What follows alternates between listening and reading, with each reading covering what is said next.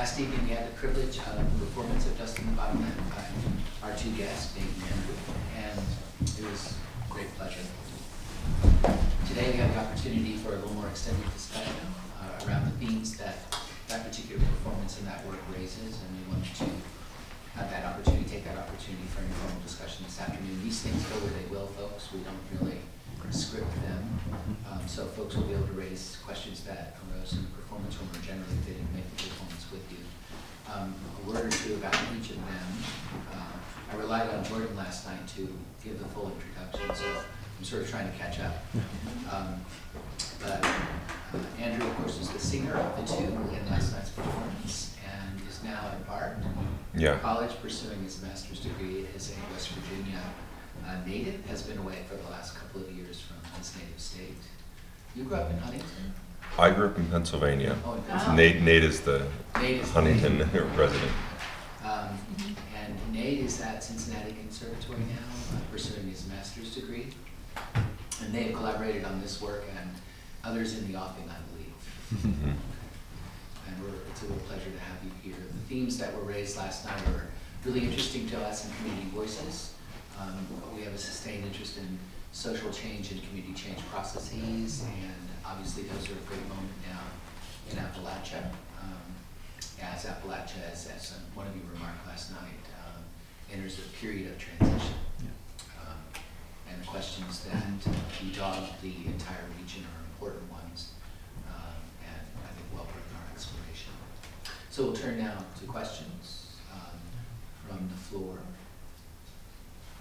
for our two guests. Well, I have one. Um, how did you choose this like format of expression? So the opera and the storytelling.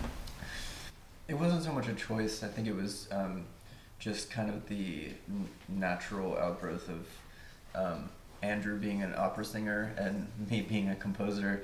It just kind of, um, you know, we wanted to collaborate on something, and, and this is what made the most sense to collaborate on. So, yeah, it, it wasn't like we sat down and were like, okay, what's the best format to talk about, you know, mountaintop removal and prescription drug use, opera, you know. So it, it was just it was just kind of like what what ended up um, happening. But it, but I, I like the I like how you know it's it's ended up that it's um, there's been a lot of interest because it's such a weird format for that, and and I, and I like that.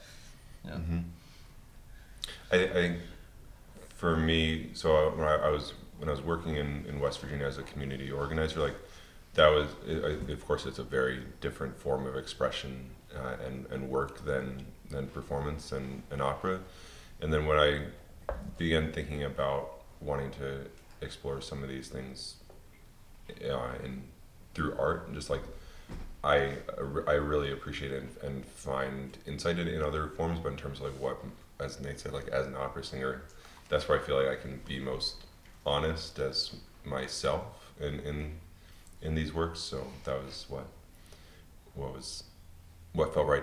What was then a stretch was then that there were all these monologues, which was something that I had not Oh, done uh, before, and but I think was then also gave it a, a closer connection to um, reality. Reality, maybe like I mean, opera has this like kind of heightened reality, um, and then spoken word can hopefully bring it also down to back down to earth in a way. Mm. Yeah. So I'm assuming your background is in opera, and then when you got to West Virginia, you, be, you went into community organizing. Mm-hmm. How did you find switching back and forth between opera and organizing, and how did that inform, you know, this work? Yeah. Well, so I, I, I went to undergraduate at the University of Michigan and studied voice there with the intent to be an opera singer. Um, near the end of my time at the University of Michigan, I became very concerned about climate change specifically at that point, and it was um, it, it, it was something that I, I'd, I'd always cared about the environment in, in some broad sense, but then finding a, a um, something that just really lit me on fire and I felt both outraged and passionate about. Um, and through that process, I met a number of people that were on speaking tours from West Virginia and dealing with the impacts of mountaintop removal coal mining. And um, I was working as a grant writer and fundraiser for an organization, the Student Environmental Action Coalition, the year after I'd graduated, and we um, we supported a lot of student organizing that was happening in West Virginia and Kentucky. So I came down and I visited it, and I encountered. I'd never been to West Virginia. This was in 2008, and um, I'd, I'd never been to the, to the coal fields of West Virginia. I'd been to like the the eastern area where, Cranberry where. Cranberry Wilderness. We, we'd gone on a backpacking trip before that. Um, I, the, the, the sense of the connection of, to place and commitment to place and community that I saw there was something that I had kind of upheld as an ideal intellectually before, but I'd never seen or experienced it. And seeing that was something I wanted to be a part of, and I moved there as a full time uh, volunteer initially with Coal River Mountain Watch. Um, and at that point, I was really, I was really in a period of pretty thoroughly rejecting opera and art music. Something I, I would I would talk about at, at, at that point, and I think there's still there is definitely truth in this. Was that I, I was thinking of art music and and classical music as in large part kind of serving as decoration on oppressive like social order, and that I didn't want to be a part of that. In coming back around to it, the aspect that I really try to dig into and stay true to and being a musician is that it's a method of making sense of our world and our reality and our relationships. And it definitely art music and opera like are definitely presented in contexts that are very disconnected from things that are important and community and social justice issues. Um, but I, I, I hope to be a part of I, I hope that my work as an artist can create the space for audiences, whether they're seeking out an experience that will connect them to social justice or not seeking that out, but that, that it will serve serve to connect those things. It's almost stealth in Stealth. terms of in terms of the Very sneaky. typical opera audience. Mm. Yeah. If you think about it. Yeah. Almost none of our audiences have been typical opera audiences. Okay. Um, So far, so far. So far, yeah, we haven't really pursued that that um, which which is fun too, you know. Um, but uh, but I think something Andrew said reminded me that uh, in some ways we're both kind of estranged from the opera tradition in a lot of ways. My my background is as a jazz pianist. At at the point at that I wrote this um, piece, I had no training in composition. Um, or I might have had like a few lessons, but but it was I was coming from the perspective of like I like to make music, and then uh, so it was like how do I and I, Andrew wants to make some music with me, so how do I make that happen? And so it, I- so I think that's also eliminated a bar- the barrier that might have existed if we would come come at it with the thought like okay opera is a thing that happens at the Met you know? We're gonna we're gonna try to do that but on a small scale. We weren't even really thinking in tho- those terms. We were just thinking like let's try to do this musical thing. And you know take it on tour make it you know make make it so that lots of audiences can access it and then it and it came out the way it did. Really the word opera we never we didn't we only started using that when we realized it was really hard to explain to people what this piece was because we've been calling it um, a staged song cycle and a uh, musical monodrama um, and we've like used all kinds of terms and then finally we're like well it's really just it's like a little opera so we're just calling it an opera. Uh, so yeah. Would you say that's accurate? Yeah, yeah.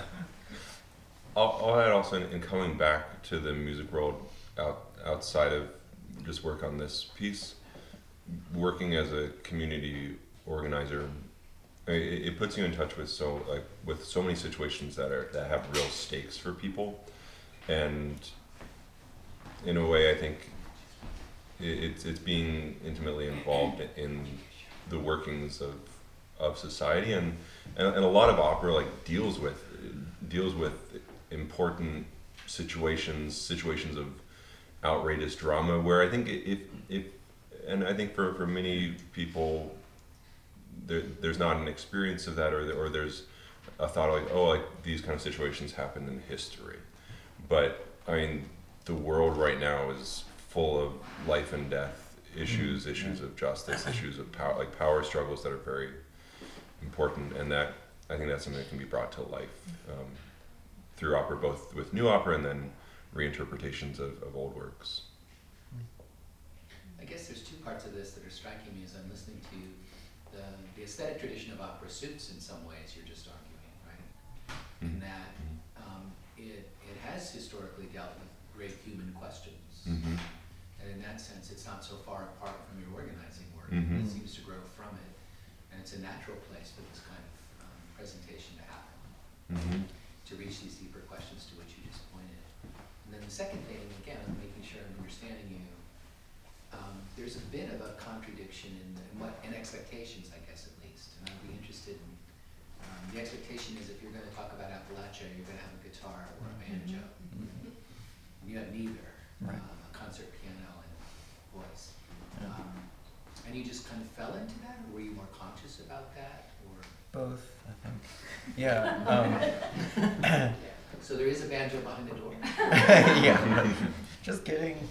Um, yeah. Uh, well, to respond to your first your first half of that first, um, I think it's it's um, opera has. Um, uh, Andrew could probably speak more to this, but opera definitely has this history of dealing with these large human questions, but it's also kind of from the beginning been very institutionalized um, art art form. You know, where it was sort of associated with aristocracy from a, from from the beginning, and so I think it's it's taken um, a while for opera to to I think probably in the 20th century is when people started realizing that it could be done in ways that weren't that weren't necessarily um, serving the ends of an institution in particular, and so um, yeah, that's that kind of dealing with the tradition of opera is dealing with you know if you look at opera plots throughout history, it's it tends to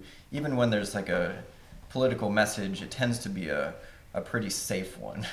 You know? Well, well, can I can I counter that? Sure, yeah, yeah, I'm, I'm, I'm. I'm going to counter that Yeah. before you jump into the, the Appalachian aesthetics a- aspect of the question. Right, so I'm, I'm thinking of Mozart's The Marriage of Figaro, which is as close to outright class revolt as could have been put on a stage in um, in 1792, or I, I, I think it was, it was so it's based on the Beaumarchais play of, of Figaro um, and Susanna. They are servants in the Count's um, palace um, in in Seville, and the whole opera is them outwitting the Count who wants to sleep with Susanna before uh, the marriage of her marriage with Figaro, and also like the, and like the character Susanna is uh, is just as much like the equal protagonist and outsmarter as Figaro in this. So there is also this. I, I, mean, I don't think Mozart was thinking in terms, or, or Da Ponte, the librettist, were thinking in, in terms of like feminism at that time. But there, there, there are also like instances of some of the most popular operas and successful operas do like go against the grain of of society uh, or, or or of power at that time. And of course, that was also like part of like it, that wasn't happening in a vacuum. It was also part of like the upwelling of of um, thought that was that was leading to, to the French Revolution at the time. Mm. And then, I mean, and then with with Verdi, it, there's all kinds uh, all, all kinds of political, much much more nationalist. Um, but it was it was definitely part of the power struggle of, of Italy becoming a, a nation state and no longer the, the, the papacy and all, all the, the multiple little kingdoms and, and duchies, which also then, then you, I, I'm sure there are scholars that, that know much more about this than I do that can then talk about how that also was probably serving um, uh, like power structures that maybe were, were divorced from Mm. like the interests of, of the common people at that time. Um, so I think I think there is a liberatory strand in opera, and then in the works that it's not the most explicit thing. I'm, now I'm thinking I'm thinking of Don Carlo as a grand opera um, of Verdi. It's about power struggles mostly within a royal family and love triangles, of course, because it's opera.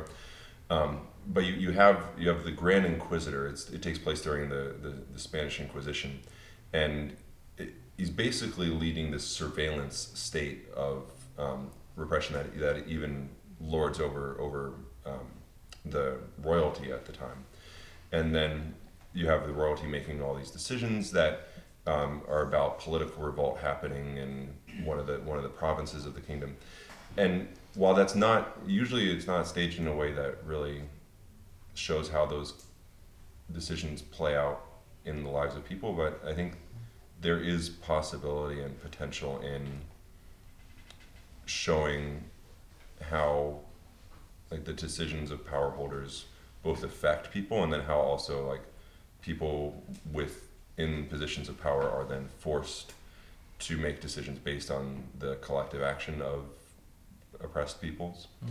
So I, don't know, I, I- I think there's there is a liberatory strand, and, and in, when there's not, it can be inserted in a, in a Mm. way that is powerful. Well, would Porgy and Bess be an opera, or is it something less than? It is an opera, yeah. That's what I thought, so, Yeah. I mean, that's Mm-hmm. certainly more Mm-hmm. vernacular than, Mm-hmm. Yeah. than, and, and certainly not about, Mm-hmm. Right. I mean, there's there's a lot of you know controversy around Cor- Porgy and Bess too, and the and the approach that um, Gershwin and DuBose Heyward, I think that was the librettist, that their kind of approach to that material and and the uh, the approach to the population that they were depicting and, and their singers. Right. So I mean, it's not. that's, it's not exactly right. Yeah, but you know.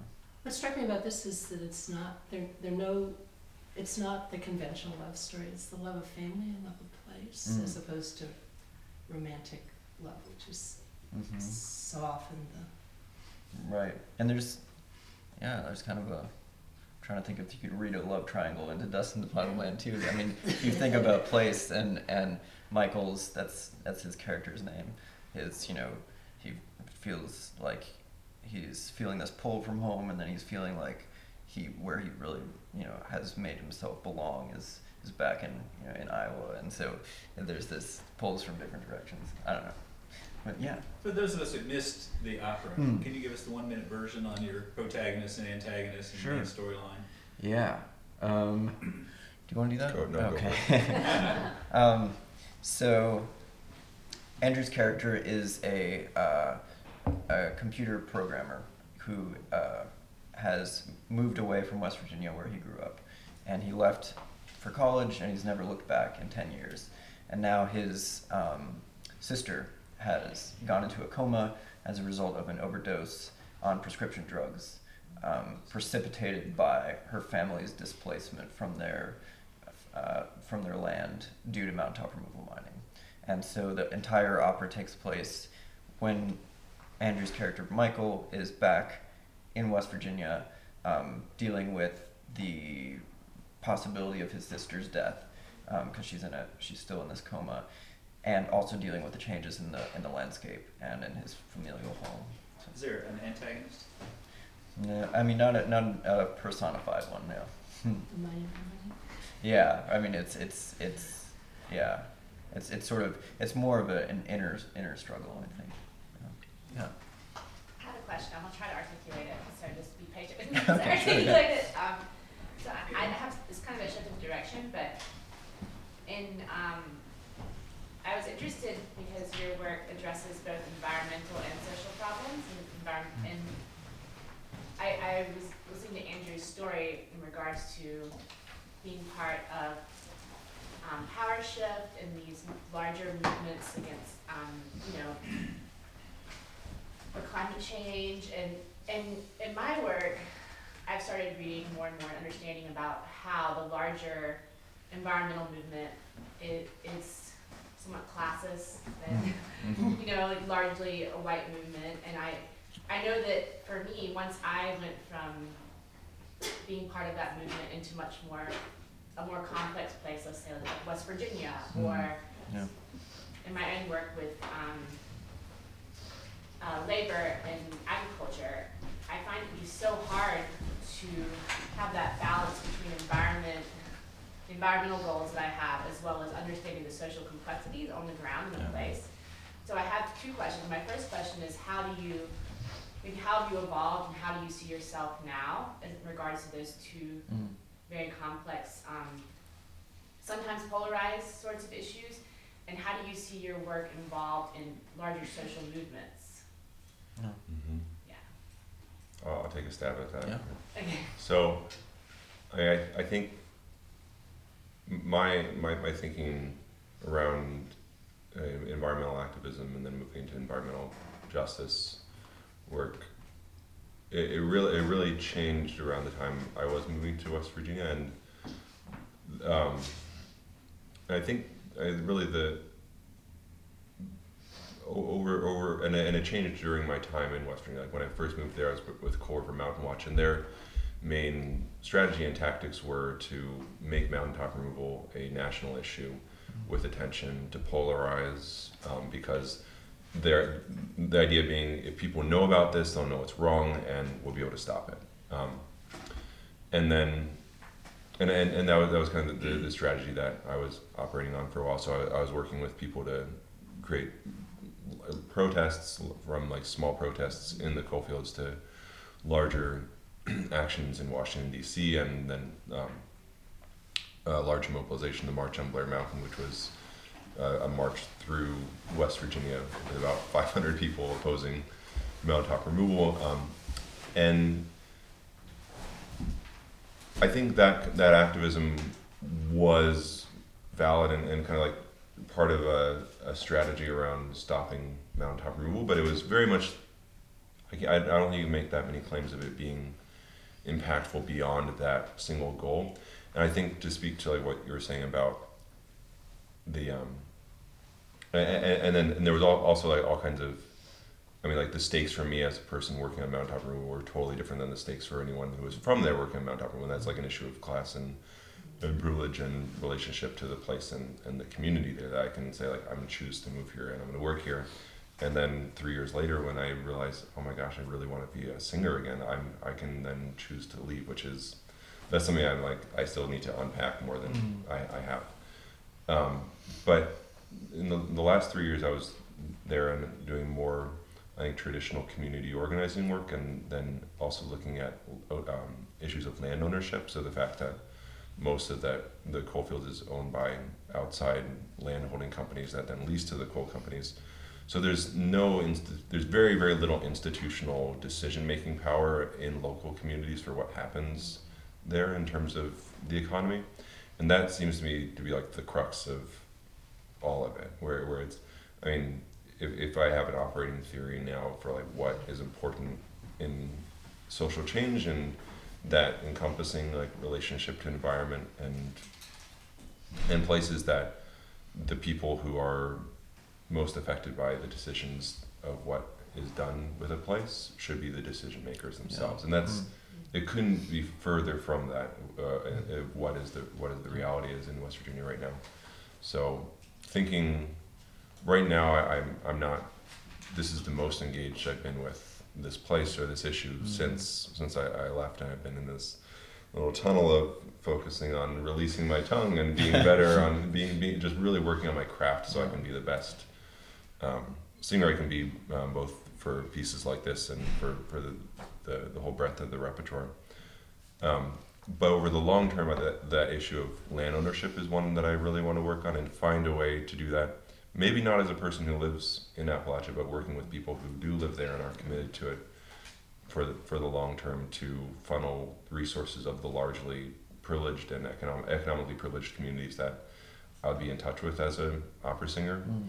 Um, to support work that happens there related to changing that the pattern of land ownership, which is again that's been the pattern of land ownership for more than hundred years. So it's going to take time to, to do that. So I, and I, I hope that's something that, that I'll be able to usefully contribute to in the in the future.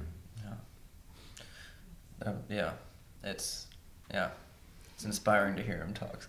Um, uh, I, I just want to add. I think we're we're both coming from a place of uh, having this this Ann Arbor, West Virginia kind of dichotomy in our in our lives, and what it means to be an environmentalist in Ann Arbor versus what it means to be an environmentalist in West Virginia. I think it exactly you know illustrates what you're talking about because in Ann Arbor it's like you know you you recycle and you compost and you and you like make sure you're you know you're not using like uh, invasive plants in your yard. And and then in in uh, in West Virginia it's like you're basically fighting for your life and you're an environmentalist. I mean you know a, a lot of people are, are in that situation. And so I met so when I moved back to West Virginia I lived in the in, in the, the town the town where Andrew had been living. Which is what? Fayetteville, yeah, and um, that's when I started to meet people who were like this, and especially when the water crisis hit in uh, in January of 2014,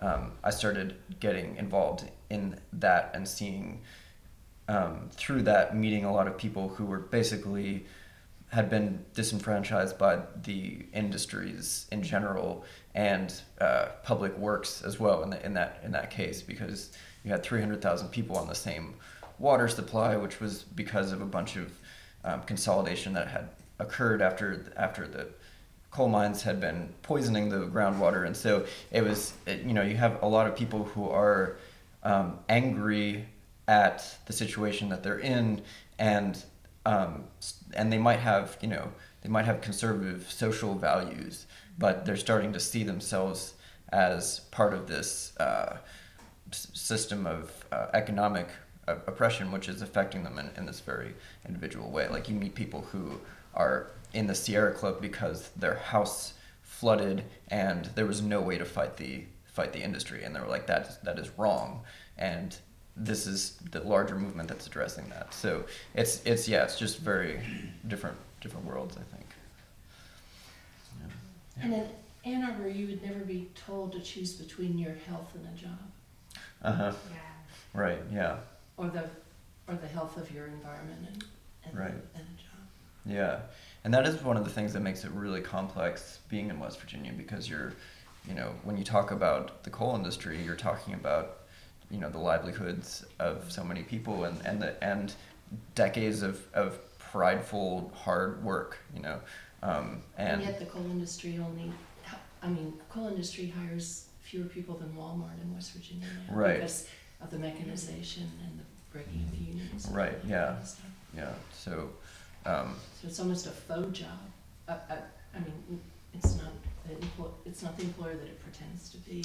And right. they cast um, aspersions on outside enemies that are killing the coal industry. Oh yeah. Oh no, they have incredibly uh, effective PR, you know, and uh, campaigns and, um, but but I mean they, they are still a, a significant employer, you know, um, and so you know Walmart is like a very very significant employer, but but the coal industry is and the industry surrounding it, um, you know, all the the chemicals that have to go into the processing of the coal and like there's just uh, it's I think uh, that the kind of the Ann Arbor mindset is, oh great, we can just like end coal and everything will be okay. And then the West Virginia environmentalist mindset is like, if that happened, then like my neighbor over here would, you know, would be without a, a livelihood and a lot would, would need to happen to address that. So. Yeah, I, I mean it's also the part of the the, the tax the tax base. So like what and what can provide the the social services that are that are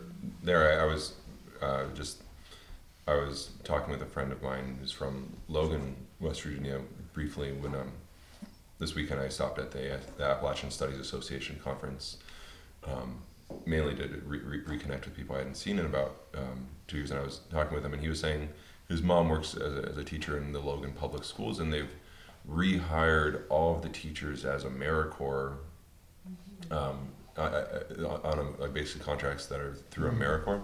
I don't know exactly. This is this is this is now like hear, hearsay to some extent, but but in a way to save money because there's not money coming in through the coal the, the Mm. coal severance taxes um, to the same extent that there was, which is again it's like well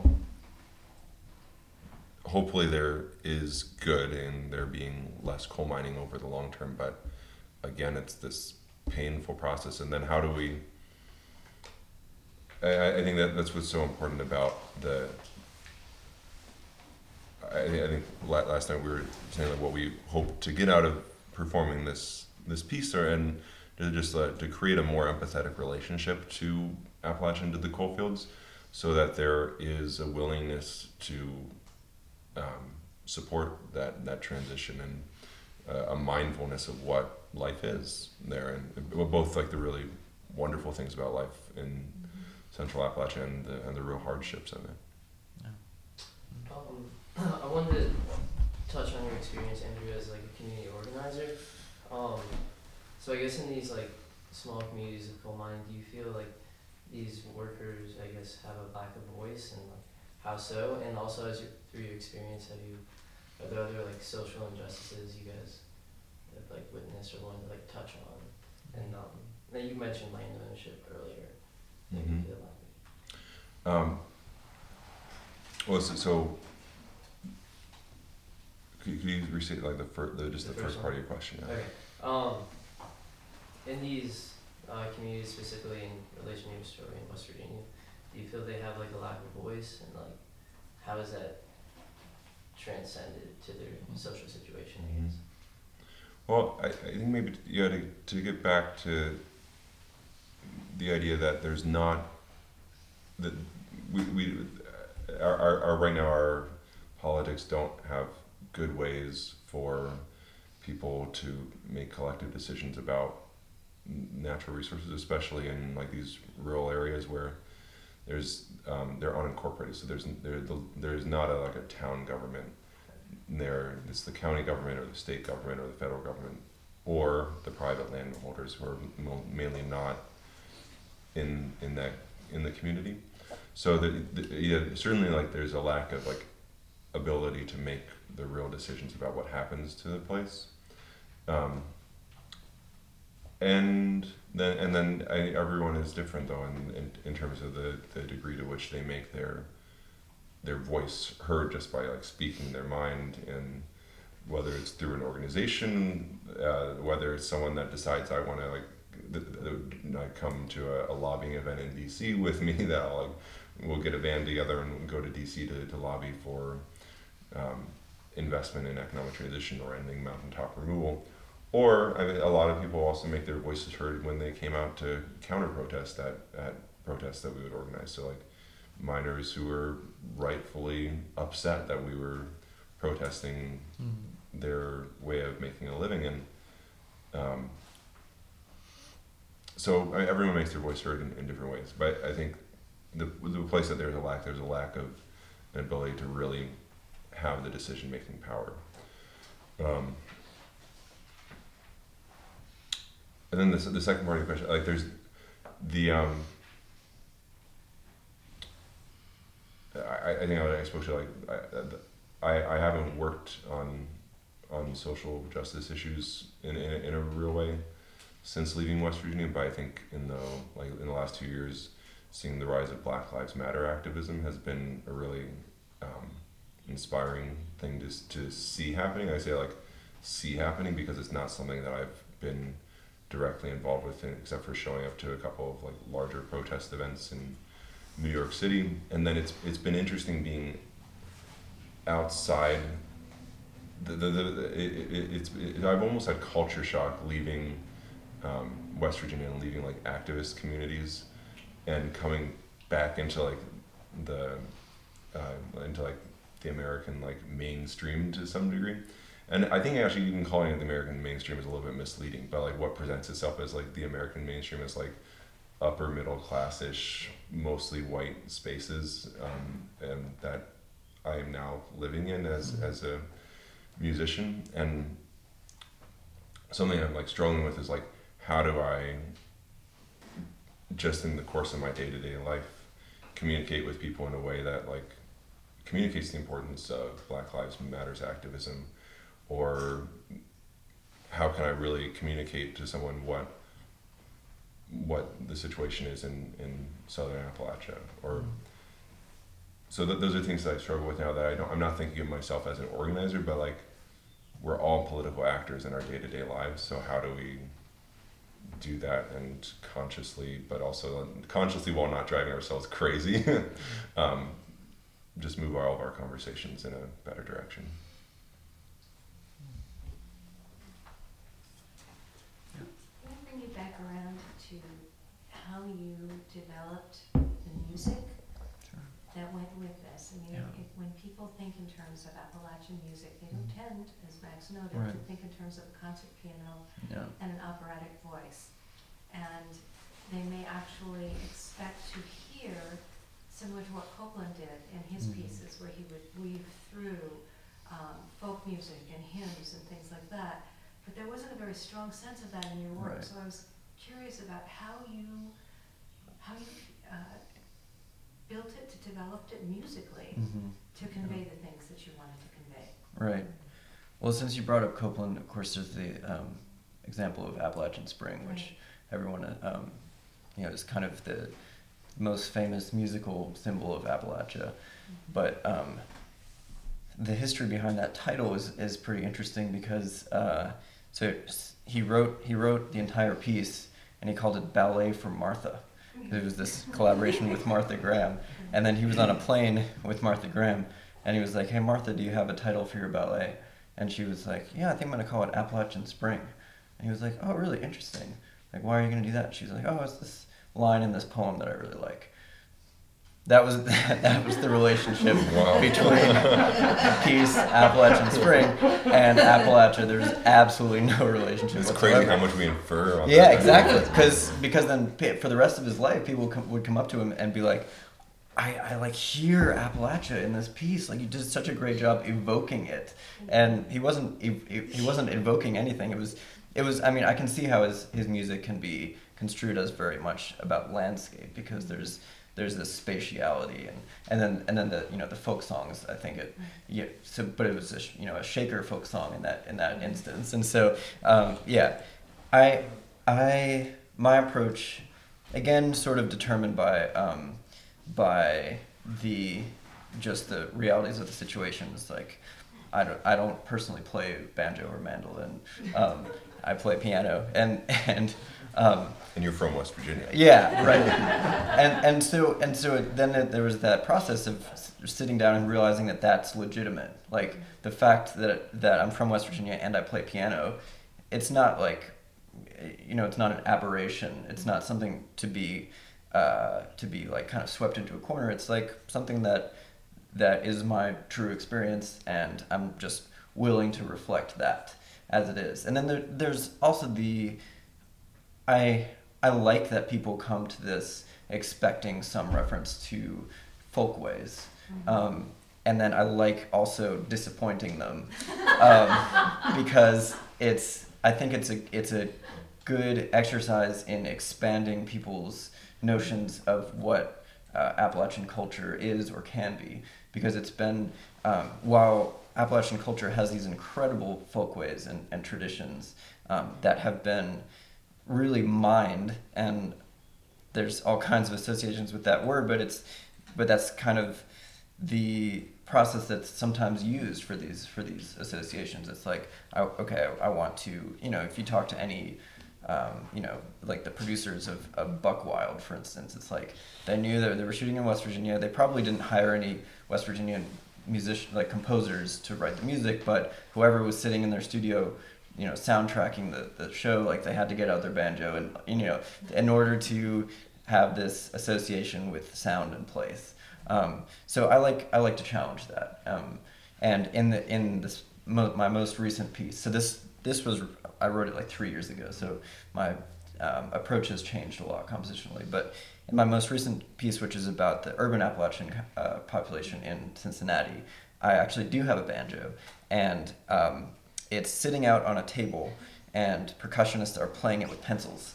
Um, and so uh, it's I, I wanted to make that again i wanted to make that statement like you came expecting a banjo. There's your banjo. And um, so so uh, yeah it's it's sort of that process of challenging people's um, neat packages that they put appalachian culture in that, that you know that i'm interested in Can you talk about the um, relationship in terms of how you developed the music and the libretto? yeah so And what was the other part of the question? the music and the libretto the relationship Oh, Um, I had the advantage of uh, being my own collaborator, um, which was the advantage of that is that I could um, I could I could go back and forth between directionality of the of the process. So I could for some of the of the pieces I wrote the text first. So the one where he's listing the the things that he's seen on a hillside, I just kind of wrote out a list of things and then I figured out how to make it work for music. Um, but then I could also turn around and write some music and then say what text would fit into this. So at in the last uh, uh, basically most of the, the last movement, but especially the, the kind of chorus.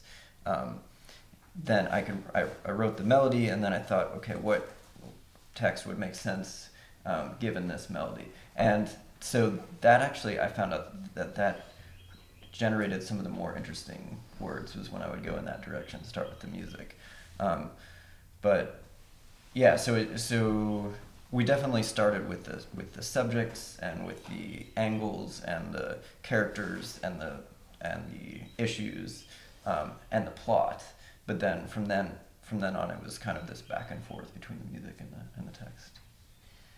Um, is any of this autobiographical from your own experience, or like how did you develop your character? Well, to some extent, it is because I think um, the, going the, the similar question was asked. Well, I don't remember what the question was last night, but I, but I pointed out that oh yeah, it, was asked why I didn't write it from the addict's point of view. Um, oh, actually, were, were you the one that asked that? Okay, that was you. Yeah, I was like, oh yeah, okay, it's all coming around. Um, yeah, and again, it was it. I was writing what I know to to some extent, and so um, my experience of leaving the state and coming back um, is autobiographical, and I had to try to come from that place and extend it to a character who was fictional, and so I I, I knew that making a huge jump would be really difficult for me creatively because again I'm not you know I, I haven't like spent my life developing my art as a fiction writer. Um, so I wanted to kind of write something that was that was I was actually capable of of, of writing. So that's why I kind of started with with something relatively cl- close to my story, although and that's that's also why the you know the character is not particularly um, economically disadvantaged in, in this case. Um, again, it would have been a, a great opportunity to uh, you know represent a character who came from like a, a very working class background, but I didn't feel like I could really do that justice without making a bunch of assumptions. And so the character was, you know, like middle class. He uh, spoke with a with a pretty, um, I would say, generic accent because uh, he left the the place and like deleted his accent.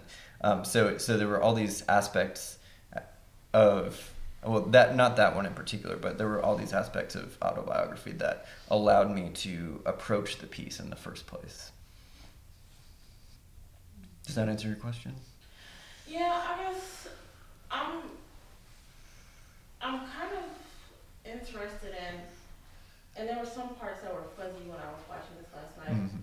The character comes back to back home, but they did not come from a working class family Nope. originally. Mm, Okay, and why did you choose to?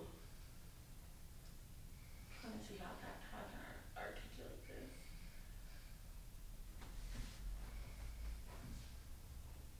Like when the character starts talking about um, the land and the changes, and at one point he mentions how he was able to um, get away from his circumstance, and you know when he left, he never came back. yeah, And so he almost sounds like he's speaking from his privilege at that point. yeah But then he also kind of, you can tell that he has this longing for home Mhm. that he remembered. And it's kind of like he's wrestling with, you know, I've gotten out, but, you know, I'm better. And then he kind of curses his own family. Mm. Like, why did you choose to wrestle with it in that way? And it never seems like he actually resolved that feeling. right yeah he does Yeah. Yeah. absolutely. Oh, oh, oh, oh In talking about, we thought it like he kind of like comes to a point of making a decision about what does he want his relationship to the place and his family to be, but we don't depict what that is. I think. Would you say that's like partially for like then like the audience to infer and make make their own story from there. So, Yeah. but that, I, I feel like you just like yeah nailed what what it is I was trying to depict in my in my characterization. Right. I think there's um, there's there's a little bit of a sense of of you know superiority complex a little bit from like I escaped, and so he's that's why he you know he like you said he's sort of um, abandoning his family and he, he doesn't really for ten years he just like has no interest in going back and to him he's ascended beyond those those conditions, um, and Even after his sister gets badly burned, he, he hasn't come back. Right. Well, that that might have happened. I think that happened while he was still at home. Oh. Because the because the, the the incident that led to her addiction happened while she was in high school. Um, Okay, and I got a little bit confused once Andrew said that he was the older brother. I didn't know whether he was out of the picture by then. oh, okay. Yeah. I think of myself as having been home then, but it was like Okay. late high school for me. Okay. Right. Yeah. Um, yeah. So so there's this this sense of like having ascended beyond the beyond the conditions and then having to like sort of lower himself back into it for this for this family event and then coming to it with that mindset and then being changed by what, what he's what he's experiencing. I guess. Can you go back? I mean, sociologically? Lay aside the question of Mm. whether or not he felt privileged or hoity Mhm. toity or whatever. Um, if you go away, you're educated, you live in a different community, you've been gone ten years, what's the process? Do you go back to a community from whence you came in this way? Will you be accepted? Mm. Can you be accepted? You're changed presumably by the experiences that you had. Right. That makes an assumption, by the way, that everybody who's educated left, and that's not true. Yeah, Mm-hmm. well, that's a thought too. Mm-hmm. But, um, I think that's a really important piece of this place attachment question Yeah. that Andrew raised earlier. Um, there are people that leave because uh, they're pushed. In effect, there's no opportunity in the community, in Yeah. these communities. Mm-hmm. Um, so there's nothing about privilege in that, except you know, I, I, I earned my way, or I found a way. I got a college education, and I've left. Um, and it's, the particular drama here, it seems to me that it's happening on multiple levels, right? So Mhm. uh, it, it's probably not. I'm, I'm just asking you what you think on this. It doesn't strike me as one level. It strikes me as one factor here. And maybe maybe that was your intention, but that it would be difficult in any case. Was made still more difficult by the, the terrible circumstances, Right. obviously, Yeah. um, that put all of this straight. But I could also imagine the family not accepting it Mm. Because he was different now, Yeah. just as Mhm. likely as him not accepting the family. Mm-hmm. Mm-hmm. And I've heard that many times, which is why I'm asking. Mm. People in this scenario where when they left for whatever reason, a community that had been hard hit, they weren't accepted back when they did come. Yeah. They came, but they came back with an open heart and Mm-hmm. really interested in staying and, uh, and rekindling their place Mm. in that community. They weren't accepted back yet. Yeah. It'd be. Well, I mean, I, I th- so. I mean, I, I, I, I'll, I'll, I can share like what I think happens after when I think of like the, the character I'm, who I'm trying to portray. him, Like I, I don't think he stays after. I mean, I think like he, he, goes back to, to his, his work. Um, That's I, not. I haven't, I haven't. Uh, what's that? that's not. That's not That's- the authorized That's not the other. interpretation. Th- th- this, this, this is my interpretation. Um, and I, I don't have an answer as to whether or not Stephanie comes out of her coma or or, or dies. Um, so, I, I, I think, yeah, there, there's this sense of like he wasn't he wasn't there for the real hardships, and then like shows up when it's just like at the edge or off the edge of the cliff already, and so I mean I, I don't think the character I, don't think of the character as like a really like I think of him almost more of like an anti-hero in a way. Like, like he's, he's not really like a model for like what I would like hope that people would have as like their connection to a to a place or a community but I think it is a real I mean, like it, it's uh, it's how a lot of people do relate to a home place if they have some feelings of like shame in, in their in the relationship to it. Even though that's like that shame is like put on it and it's not necessarily something it's not a bad place that he's coming from but it's a place that is thought of as backwards by the rest of the, the country Yeah, and come come to think of it, in the entire pl- um, opera, I'm trying to think of an instance where Michael interacts with anyone besides his immediately family. Uh, well, I mean, he's so he's with his sister who's in a coma. He's with his mom and his dad, um, and that you know he, he's reading from the cards. He's reading about all these interactions that are happening. You know, all of his his sister's strong relationship with the community, but he doesn't really he doesn't really find out if he would be accepted or not. And so there's the, you know, there's the possibility that the prodigal son, you know, scenario would, would happen, and, and they would just, you know, welcome him, him back, and, and that would be it. But but you don't really know how he would, he would, um, he would fare or how he would reintegrate. Know, I think there was something over here. And, I, well, well, when I was thinking what he was saying, I was trying to square what he said in his mind with the people I know who are in the Mhm. region, who are from the region. And so if we're talking about people at college as opposed to people who, who didn't, didn't would be Judy Bonds or Maria Mhm. or Larry, Mhm. these people. But Paul Corbit Brown, Mhm. Wendy Johnson, mm, Rachel Yeah. Parsons, I mean, the next generation Yeah. that's coming back. That's a very different. Mhm. and Well, I- that's I- a- Yeah, I mean, well, I mean, there's there's a way of, I mean, like people who go away to get an education to, in with the intent of coming back and mm. bringing what they learn and the skills that they gain and the relationships that they gain back to the region, which I think is a really admirable thing. Yeah. Um, and then there's like the, I'm gonna see like, the character like I'm gonna try to get, I'm gonna try to get out. I'm gonna try to. Yeah. There's nothing for me here. Why would I stay here? Kind of thing, which is, I think where where that where he was coming from more. I think it's probably about about your attitude too when you return. You know, if like, and then that was pointed out to me by in regards to the insider outsider um, question among you know local people. There's this there's this sense that that residents of rural areas don't trust outsiders and what I was told by by a, a friend who's a who's also an organizer, who's from New York, and is and he, you know, he he was.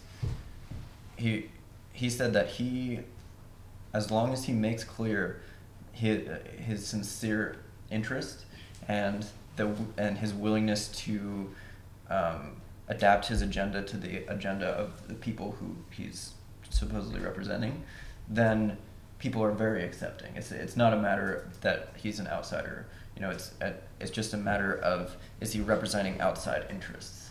And I think that's probably the same kind of relationship with people who go out um, and get an education. You know, coming back, they might need to kind of prove that they're not they're not like hoity-toity, um, but at at the point where they're genuinely interested in reintegrating with the community, I would imagine that that integration probably happens pretty easily. Yeah. Bob has the last question. Okay. The last question, okay, well, um, Thanks for coming.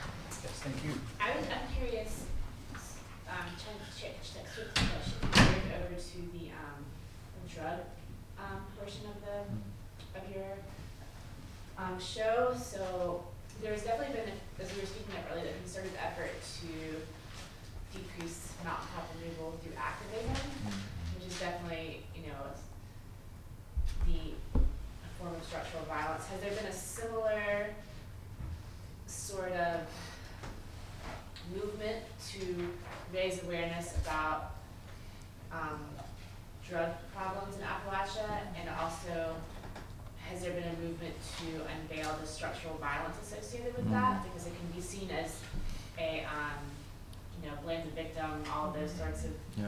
um, I guess you could say like, um, sorts of narrative around or rhetoric around drug addiction in our country. And so, what is is is there a similar movement towards that? Because I think very interesting because there's land and people and Yeah. all these questions. Well, the um, yeah, and that well, there's a there's a strong correlation too between um, areas of mining. I think especially mountaintop removal mining and these the uh, addiction to, to pills. There's like if you look at a map, there you kind of overlay them, um, and I don't I, I'm you know have some ideas as to the connections, but at least there's a correlation. Um, and then in terms of activism in response to that, for one thing, it's a it's a it's a newer, um, specifically uh, opiate addiction through Oxycontin. Oxycontin was introduced, I think, in the mid '90s, and that's when, because it was uh, it was a lot. It was pure oxycodone, I think, and there was no. It wasn't. Uh, it, it was possible to get a, a, a pure dose because they believed that their time release. Well, they said they believed that their time release uh, coating was was you know impenetrable. But then people found out that you crush it up in a dollar bill and you get it wet with spit, and you know the, the whole thing that he explained how to do. Um, and so it's that when that happened, that's when that's when the opioid addiction really um, skyrocketed, and so it's it's a it's a newer issue. Um, I think there are, there are lots of public health people looking for ways of addressing it, um, and but I haven't seen a lot of like activism around it because, I mean, for one thing, it's a it's a I guess this it's a slightly different battle, um, but I don't know. Maybe maybe the activism that's happening just isn't happening in the same circles that I'm aware of. Yeah. Well, it's, it's, it's, less visible. It's like Right. there there are bills up in the state house every year to deal to like for more investment for rehab or Mm. or for decriminalizing things. So, so I think it's something that because it's everyone can agree that addiction is a bad thing, Yeah. and then there are different perspectives about how do you deal with it. Mhm. So I, I think there is, there's more like a consensus around this is something that we want to move through. Whereas like with coal activism, it's like it's, it's a very different thing. Where it's like we you know we need to keep on mining and keep on mining and keep on mining, or uh, and and then all the relays between that and and coal. Um, so, but I, so so I, and I think it then it also doesn't fit into like the the narratives of social change kind of movements that Mm. in the same way that like say like anti mountaintop removal movement tries to like and and um, talk about it itself as a social movement whereas there are probably a lot more people engaged Yeah. in like dealing with addiction on a daily basis and it's probably much more intertwined with everyone's daily life than like than struggling against mountaintop removal but uh, it, it's like I think you know the, the loud the loudest forms of social change are just the loudest forms of social change. They're they're they're, they're not necessarily the where like everyone is focused all the time, and maybe that's also why they're the loudest because they're like, hey, look, we need to deal with this thing. You're not paying attention. So, um, yeah, that's what I have to say about that. Thank you both very much for your comment. Thank you so much.